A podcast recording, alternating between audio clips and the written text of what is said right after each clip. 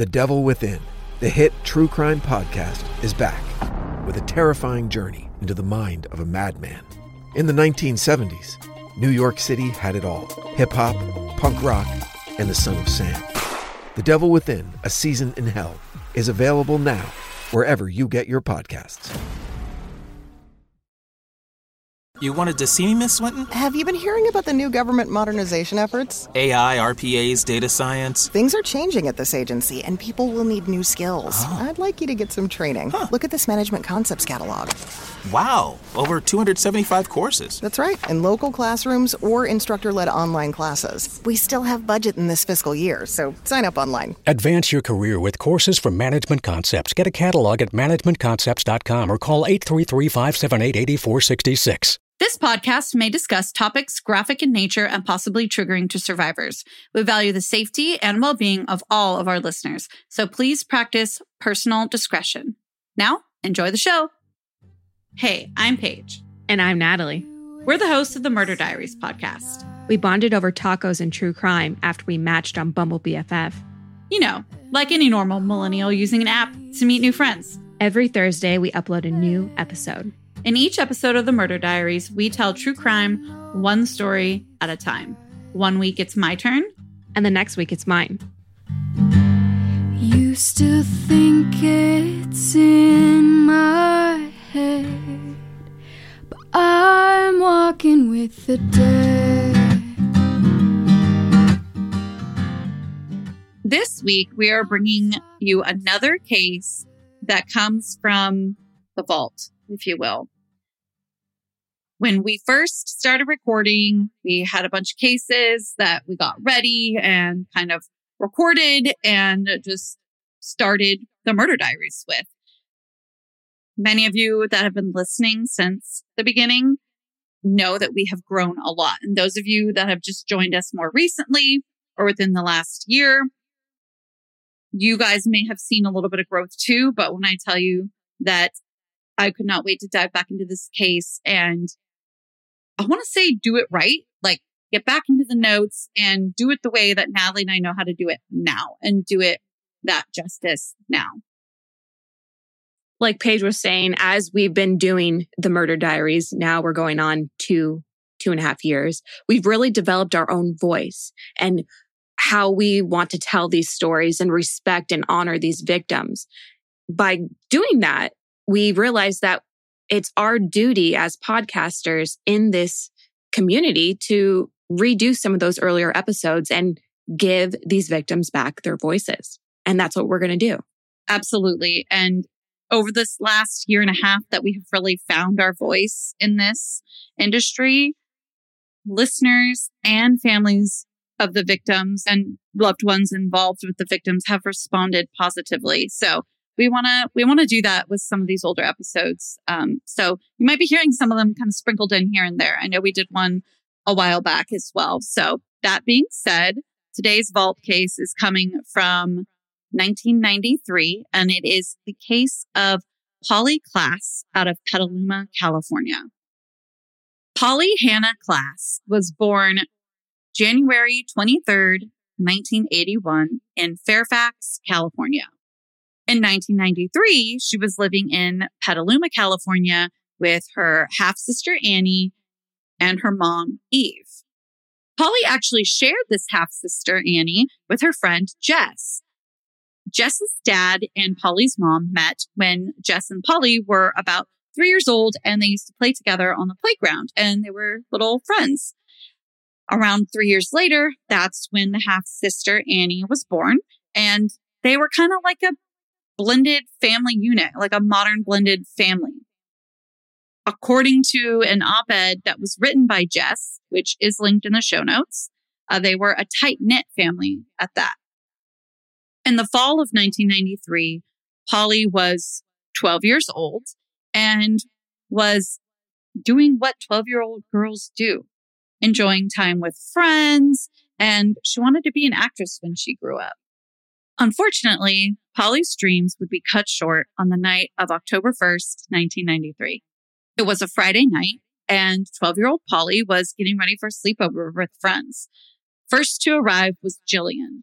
and they hung out at Polly's house and waited for their friend Kate. The three, of course, were going to be supervised by Polly's mom. She was going to be home while the girls had some fun. And most of us 80s babies, 90s kids can attest to how fun sleepovers like this were with like your best friends, you and your couple of best friends sleeping over, eating popcorn, staying up late, watching movies, telling scary stories, eating ice cream, all the junk, and just having a blast. I definitely had my fair share of those type of 90s kids sleepovers. Then you can definitely attest, Natalie, that these sleepovers, can get a little rowdy, get a little loud. You're giggling, maybe doing some prank calls, laughing, just having overall fun and not really noticing your volume, right? Absolutely. Well, that's definitely the case on this night for Jillian, Kate, and Polly. And around 945, Polly's mom, Eve, checked in on the girls and asked them to keep it down and was in a sense also kind of saying goodnight to the girls, letting them know I'm heading to bed. The reason for this is that, of course, it's a Friday night. So as adults now, we understand, okay, Fridays after a work day or what have you, we get tired. But also on top of that, Polly's mom suffered from migraines. And as a fellow migraine sufferer, I can tell you when you've got one and you want to just take your Excedrin or whatever and go to bed, it's time to do that, right? So Polly's mom says goodnight, keep it down to the girls and retires to her bedroom where she was going to call it a night. She took some prescribed sleeping pills and went to bed. She knew the girls were going to be enjoying themselves and would probably have a hard time keeping it down. And so that's how she knew, you know what, I'm probably going to need one of these sleeping pills that I have prescribed to me tonight. Eve was not wrong. The girls stayed up and they continued to have fun. And part of that fun was practicing Halloween makeup for the upcoming holiday. Around 10:30 or so, the girls decided it was time to get the sleeping bags and to be able to set some of that stuff up. Polly opens the bedroom door to go get the sleeping bags, and a man was in the doorway with a knife. Polly's friends thought it may have been a Halloween joke, just the way it turned out and the time of year it was. And this also just shows a little bit of their innocence, of course, too. They quickly realized, though, that it was not a joke. Polly was clearly terrified and had not set this prank up. The intruder enters the bedroom and tied all three girls up with their hands behind their back um, using electrical cords and some type of cloth. The man was assuring the girls that, look, I'm not going to hurt any of you, but I want money. And this to me is such a sickening lie because it's so manipulative because you don't get money from little girls. No, he clearly wasn't there for money. And yeah. as an adult hearing this story, you know that like you said, it's a sickening lie. If you have little girls, please teach them that adults, especially adult men, are not going to need to borrow money from you or need your help for anything. Back to what's going on in Polly's room. The intruder put pillowcases over the girls' heads and he duct taped their mouths. He asked Jill and Kate to count to a thousand and he took Polly with him. The intruder tells the girls that done counting to 1000 that Polly would be back with them. He's just going to take her for a short moment and by the time they're done, she'll be back and it will all be over. This doesn't happen though. About 20 minutes or so later, Jill and Kate had managed to free themselves, but Polly was nowhere to be found. Not in the house, not in the bedroom, They couldn't find her. Once they realized that they couldn't find Polly anywhere, Jill and Kate know that they need to wake up Eve, Polly's mom, and let her know right away. Polly's missing. This guy came into the house and he took her. Eve mentions that it was a little bit of a rough wake up, you know, with the sleeping pills. She was kind of groggy, trying to figure out what was going on. But when she does come to and understands what was going on, that Polly's missing, uh, she calls 911, the Petaluma police, um, and they responded quickly. When police entered the house and take a look at the bedroom, they realized that something bad had definitely happened. They found strips of cloth on the floor that were cut as if they would be used for binding tying around a wrist, which is exactly part of what had bound the wrists of the girls. They also found Nintendo controllers on the floor with the cords cut. And that is potentially the electric cord that was used to tie the girls up as well. They also found a strap that would normally be clipped onto a purse, kind of like a removable purse strap. They found that on the floor. And they also found pillowcases sort of scattered about, um, specifically the ones that were used to put over Jill and Kate's heads. As expected, law enforcement gathered the evidence and it ended up being just a few bags of evidence. But they also decide, hey, on top of these few bags of evidence, let's take the rug from this room as well. It was actually more of an intuitive move, or at least as it's explained in the interview of the documentary I watched, which is also linked in the show notes. The FBI gets involved just after midnight. The documentary I watched explains that it's the Klaas family that reached out, but they also go on to explain that it's very typical for FBI to be working a kidnapping case like this. The lead investigator of the case became Special Agent Ed Freyer. To him and his years of experience with kidnapping cases, Polly's case had all the signs of a stranger abduction case. Unfortunately, these cases are harder to crack, especially back then. And the reasoning for this is explained in the documentary as well that there's nothing to connect the victim to the perpetrator, and it's seemingly a random act. So there's nothing to connect the victim to the perpetrator besides this act. So you only have the evidence to go off of. So you have to use evidence to tie that perpetrator to the victim. And with it being a seemingly random act, those involved in the victim's lives may have no clue or no idea that it happened or would have been about to happen at the time. That makes sense. I mean, with 7 billion people in the world, it literally could be anyone. And that's why I think it's so great that the FBI was able to get right in and start working on this case along with local law enforcement. Yeah, the FBI worked hard and fast because time was of the essence. It should be noted as well that Jill and Kate were consistent in their stories of what happened that night. They also gave descriptions of the perpetrator and aided in a sketch being created of the perpetrator. Now we're at 4 a.m. and the girls are taken to the police station and the FBI Special Task Force Evidence Response Team is called in. That's a lot to ask of 12 year olds who've just experienced such a traumatic event in their life. Think about it. It's 4 a.m. and they're still up and they're now going to the police station after creating this sketch and all of that. Like, this is crazy. Especially after the trauma that they just endured. They were bound by a stranger wielding a knife and their friend was taken. I, I can't imagine what these poor girls had to go through. So the fact that they were able to give these stories and give a description of this offender is incredible. And I applaud them for their bravery. I'm sure it was no easy feat, but I'm also sure that they wanted to find their friend just as much as everybody else involved. The FBI being one of those involved that wanted to find Polly. So they bring in their special task force that's called the Evidence Response Team. This task force is responsible for providing forensic technological equipment that aids in gathering more evidence at a crime scene.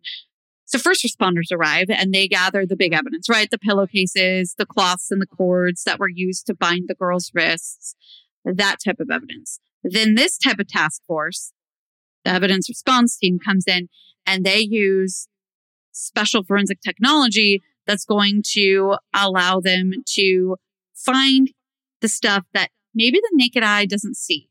The more minute details. The more minute details. Exactly. For example, police had fingerprinted at the scene, but they didn't get anything.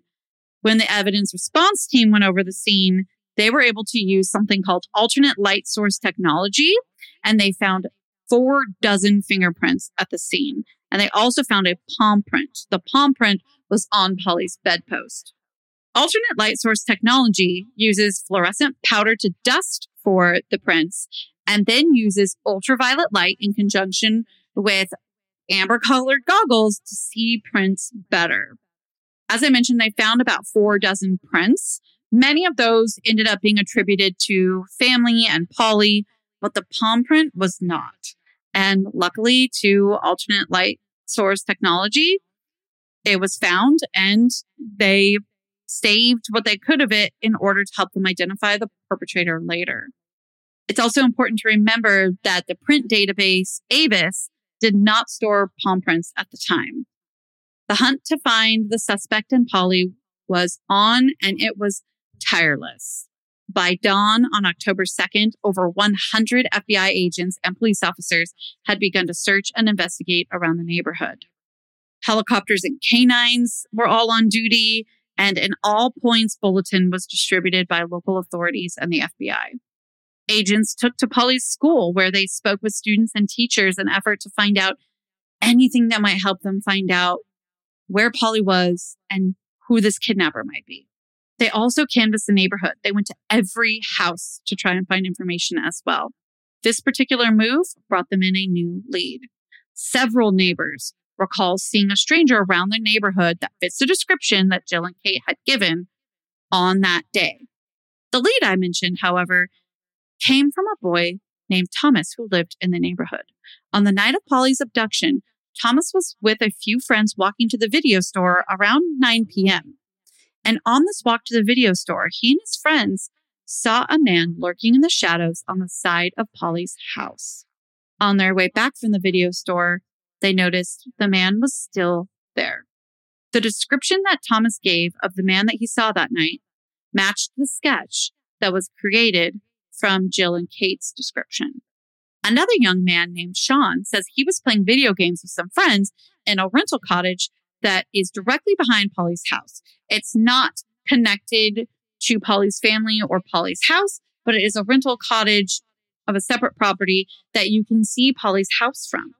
It was about 1030 and he happened to look out the window and see a strange man on the back porch of Polly's house. So you can see that the cottage was situated behind from the back of Polly's house. Sean also gave a description of this man and it too matched the description that Thomas, Jill, and Kate have all given. This part of Polly's story always gives me the chills because just hearing that the offender stood outside her home for at least an hour and a half is truly ominous. The FBI feels the same and they pressed on and on. They ruled out family and friends. They continued local efforts. But before too long, they started looking a little bit more outward into surrounding areas. And they started looking at registered sex offenders in those surrounding areas. The search for Polly turns into the largest in the nation's history at that time. The internet was also used to spread her missing persons poster, which in 1993 is a pretty big deal. Oh, it's in its infancy. The internet was definitely in its infancy in terms of being able to reach people in their homes. In 1993, people had really just started getting computers in their house that they might use the internet on and see Polly's missing poster.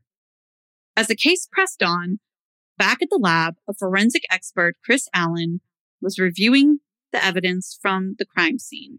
And he ascertained that the strips of cloth that were used to bind Jill and Kate's hands were originally all from the same piece of cloth, meaning that there was a piece of cloth that was once whole and it was ripped into the strips that were then used to tie the girls at the wrist. The material, as it's explained, is one that many of us 80s babies, 90s kids know. And it's that material that they use to make nightgowns. It's that stretchy pajama nightgown material that's often used to make children's nightgowns specifically you know, the ones that usually have princesses or whatever on them. Remember, I mentioned that they had a bit of an intuition that they needed to take the rug with them. Well, it's a good thing they did because they ended up finding fibers in that rug that were most likely from the abductor's car. A hair was also found on the rug from Polly's room. This hair was not your normal hair that just shed out of someone's head. This hair had a three or four millimeter piece of scalp material still attached. To investigators, this indicated that it actually might have been pulled out during a struggle as he kidnapped Polly. Unfortunately, in 1993, there wasn't too much they could do with it because the DNA testing just was not there yet. The palm print from the bedpost that I mentioned earlier was sent to one of the FBI's fingerprint specialists. The fingerprint specialist analyzed it and they look at it under laser light. With that, they discovered that it's a pretty strong print with lots of defined detail. So they decided to take a picture of it and scan it. When they did so, the light from the laser turned the print orange and the background, I guess, a little too dark.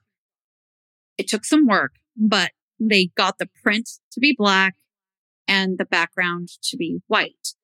This was important because in order to use this as official evidence, it has to be black print, white background, at least at the time. And that's just further evidence of how new all of this technology was at this time. Duke's Mayo. Do you get it? Because only the ones that get it really get it.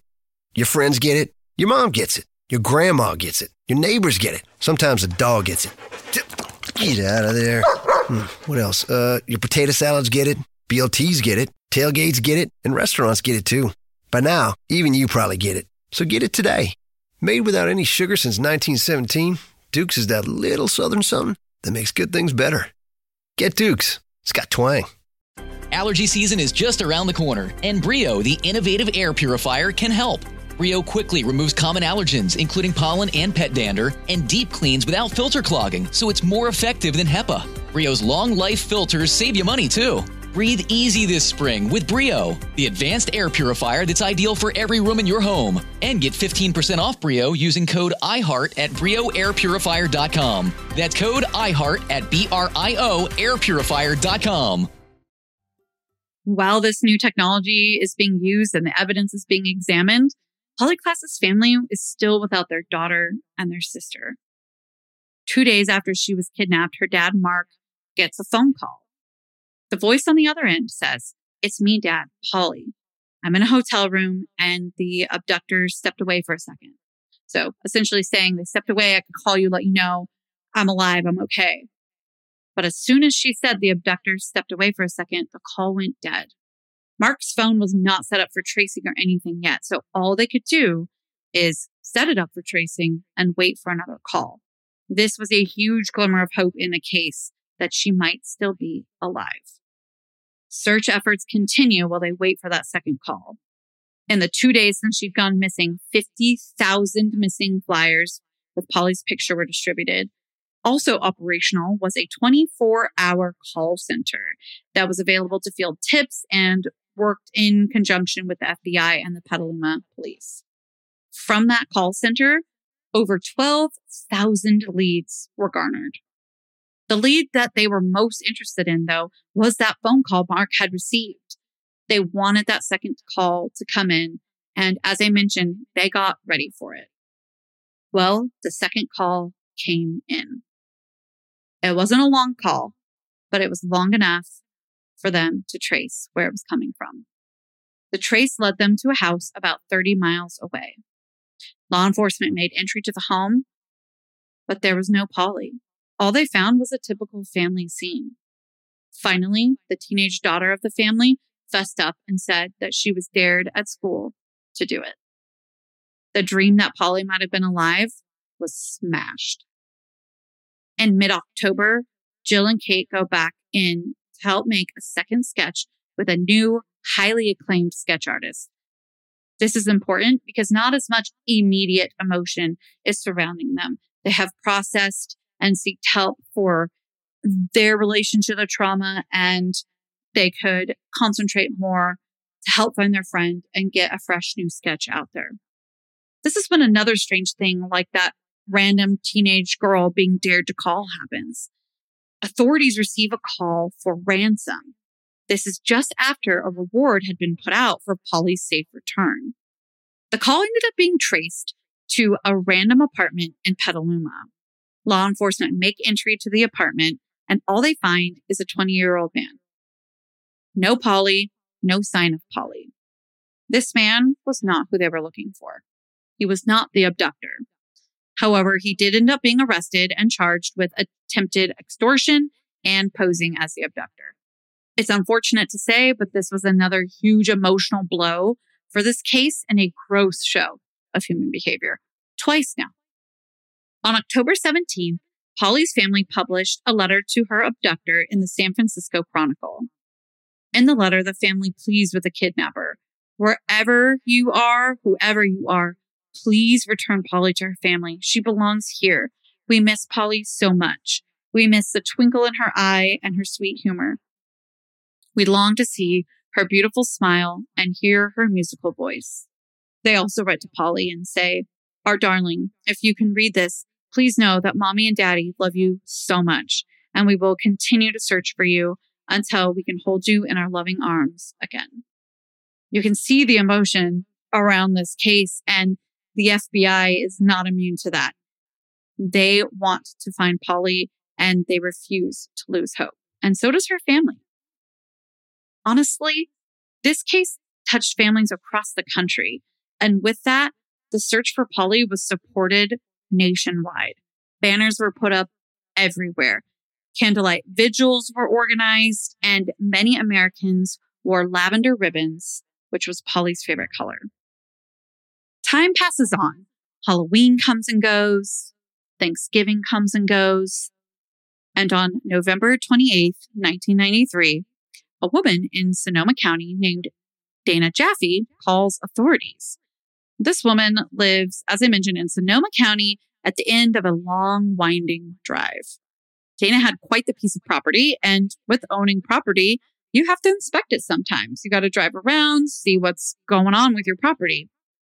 Well, Dana was doing just that one day, and that's when she says she found a piece of silk cloth, tights, and packing tape in one of the wooded areas of her property, which was just off the long drive that I mentioned that led to her home. The cloth was fashioned into like a hood type garment, and the tights were tied into a knot and had a piece of hair that they found inside of the knot.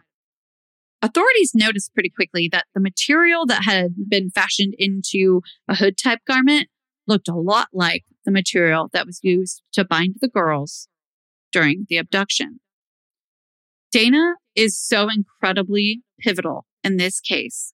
Not only did she find those strange items and not just throw them out, she knew that she needed to call authorities and alert them. She also recalled a night about two months prior. And on this night, her babysitter, Shannon, was leaving and noticed a man at the end of the drive. And she describes him as looking like a wild man. Is your daily grind getting you down? A Thermospa's hot tub may be the solution. Just a few minutes under those powerful soothing jets, and all your stress seems to melt away, like you're lying on a cloud of bubbles. You'll not only feel better, but sleep better too. Call 877 861 4672 now, and for a limited time, save $1,250. Call 877 861 4672 or visit thermospas.com to schedule a free on site assessment. She asked him if he needed help from a cracked window, and he insisted, Yes, my car is stuck, and please get out and help me. Well, she refused to assist because F politeness and stay safe, as we say. Uh, this is a quick reminder for the ladies. Just like when I was talking about with kids, men will never ask you for help with any laborious task like getting a car unstuck. They just won't and they don't. So don't do it. If you want to help them, get out of the situation and call help for them. And I think that that's what Shannon was trying to do as well. But mostly she wanted to get out of that situation and call Dana to let her know that this strange man was at the end of her drive. And that's just what she did. She called Dana the second she could from a payphone, which was about two miles down the road. When Dana hears that there's a strange man at the end of the drive, she grabs her daughter along with a bat and gets in her car and drives down to find the man. Dana doesn't find the man, but she does notice the car that had been stuck. Dana then drives straight to the police station and notifies police. Just after midnight, law enforcement arrived to where the man had gotten his car stuck. This time, they find him with the car, and he appeared agitated, sweaty, a little dirty. He had leaves in his hair. He looked like a wild man, just like Shannon says. On that night, two months prior, Dana said she didn't want to press charges against him, but she did just want him off her property. Just get him off my property, please. The man tells police that he was just sightseeing and he didn't know that this was private property. And I got stuck when I tried to turn around. In terms of why he had leaves in his hair and was looking a little scuffed up and dirty, he said that he was underneath his car trying to fix it. But this is a red flag to the deputies because the way his car was stuck, they recall that there wasn't enough room for anyone to get underneath it. Deputies take a look at the car and they find beer and they also find a duffel bag on the back seat. They asked him if he had been drinking that night, in which he proceeded to open up one of the cans of beer and drink it right in front of them. Of course, they stop him and tell him he needs to pour it out. Besides this strange behavior and the scene just being off, there wasn't much deputies could do because he passed the sobriety tests that they administer. They pat him down, they question him some more. They find nothing further incriminating. They run his license. Nothing comes up. All they could do was help him get his car unstuck and let him go. So 45 minutes later, they let him go. They couldn't find any warrants and they basically had to let him go. The night that Dana's referring to as about two months earlier, you guessed it, was October 1st, 1993, the same night Polly was abducted. With this new insight and the cloth appearing to be similar to that used at the scene of the kidnapping, the FBI get all the information from the police about what had happened on October 1st on Dana's property, as I just described. They discover that the man that was on Dana's property that night, the one who may have been the one that left the cloth that appears to possibly match the cloth from Polly's bedroom that night, was a man named Richard Allen Davis. Naturally, they take a look at Richard Allen Davis's file. They find quite the history. In 1976, he had been arrested for robbery, kidnapping, and assault with intent to rape. In 1978, he was arrested for kidnapping, assault with a weapon, and some other charges. And they also find out that he had recently been paroled from an eight year sentence for kidnapping. On top of all this, the photo in his file matched the description of Polly's abductor that had been given by Thomas, by Sean, by Jillian, by Kate. He matched. The forensic analyst on the case, Chris Allen, who had compared the cloth originally and discovered it was once one cloth, takes a look at the cloth found in the woods. And he discovers that the pieces all match perfectly. They fit together like a puzzle along the cut or torn lines. This proves that the cloth from the woods and the cloth from Polly's bedroom were once the same piece of cloth. And more importantly, it meant that this guy may have had something to do with Polly's disappearance. Despite officers making this connection of Richard Allen Davis to Polly's disappearance, they didn't have enough to legally get him right away. They decided that their best course of action was going to be to get him in custody somehow for something else and hope for some kind of confession. They end up finding a warrant that was out on Richard Allen Davis for breaking parole and a DUI. So they decide we're going to bring him in. They go to his house, and when they arrived, he wasn't there. The FBI made sure to secure the area while they were looking for him and while they were about to go grab him. During this time, a deputy in the area pulled him over in his creepy van and noticed, oh my gosh, this is Richard Allen Davis. Figuring out who he had just pulled over, he notified the FBI and they arrived straight from attempting to pick him up at his house to the location where he'd been pulled over. They arrest him for the parole violation. The arrest was a pretty low key event and it actually started a bit of a good cop rapport with the arresting agent and Richard Allen Davis. And this rapport was built in hopes that it would lead to maybe a confession when they interrogate him about Polly's disappearance. So now they have him in custody and Jillian and Kate are brought in to participate in identifying him in your traditional police lineup. To the girls, there was no question which of the guys in the lineup was Richard. With him being identified in that lineup, this gave investigators what they needed to be able to question him about Polly's disappearance. And they do that. Of course, during questioning, Richard lied and claimed innocence that he didn't have anything to do with Polly's disappearance. And in fact, he didn't really want to talk about Polly's case at all. He was pretty dismissive. Investigators know, though, that they've got some of that forensic evidence, like the palm print from Polly's bedpost. So they decide, let's take a palm print of Richard. So they do that. And upon examination, the palm print matched the palm print from Polly's bedpost. Lead agent, Agent Freyer, recalls butterflies in his stomach when he heard the news on the phone. Agent Freyer was at the command post at the time and he hung up the phone and announced the news to the entire command post. Agent Freyer recalls the room lighting up with this new movement in Polly's case. Papers were flying, people were cheering. It was a very exciting moment that they got their guy. Remember, this whole time, Richard is still claiming innocence, that he has nothing to do with Polly's disappearance. He is, however, still, of course, in custody. And with that, his phone calls are being recorded.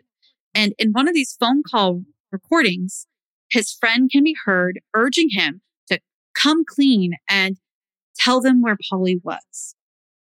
On that phone call, he basically says, You don't know what you're talking about, dude, and claims innocence knowing that he's probably being recorded. But then the friend goes further and says, dude, there's an article out there about your palm print matching a palm print from the scene. You're caught. This is the moment where Richard decides to come clean. And about four days later, he does so. And if you think about it, how else would he explain that his palm print was in Polly's room? I mean, the guy was caught, really. Richard says that at the time of Polly's disappearance, he was living in a halfway house. He says on the night of her disappearance, he was drunk and trying to find his mom's house. And that's when he ended up in Polly's neighborhood walking around aimlessly. It's obvious, though, to investigators that he knew he wanted to commit a crime because he was prepared with the pre cut cloth and the tape, and those actions, having those items definitely showed intent. Richard goes on to tell detectives that he chose Polly at random and he got into her house through an open window. Richard also mentions that he was high along with being drunk and that once he came out of his intoxication, he was shocked to find that he had Polly in his car. He said that Polly was crying and said that her wrists were going numb. At this point, Richard says that he didn't know what to do and he just sort of drove around while he figured out what he was going to do. It's during this sort of aimless driving around that Richard says he ends up driving the car off the main road and getting stuck at Dana Jaffe's property. He says it's at this time he realized that he couldn't get the car unstuck on his own and would need help.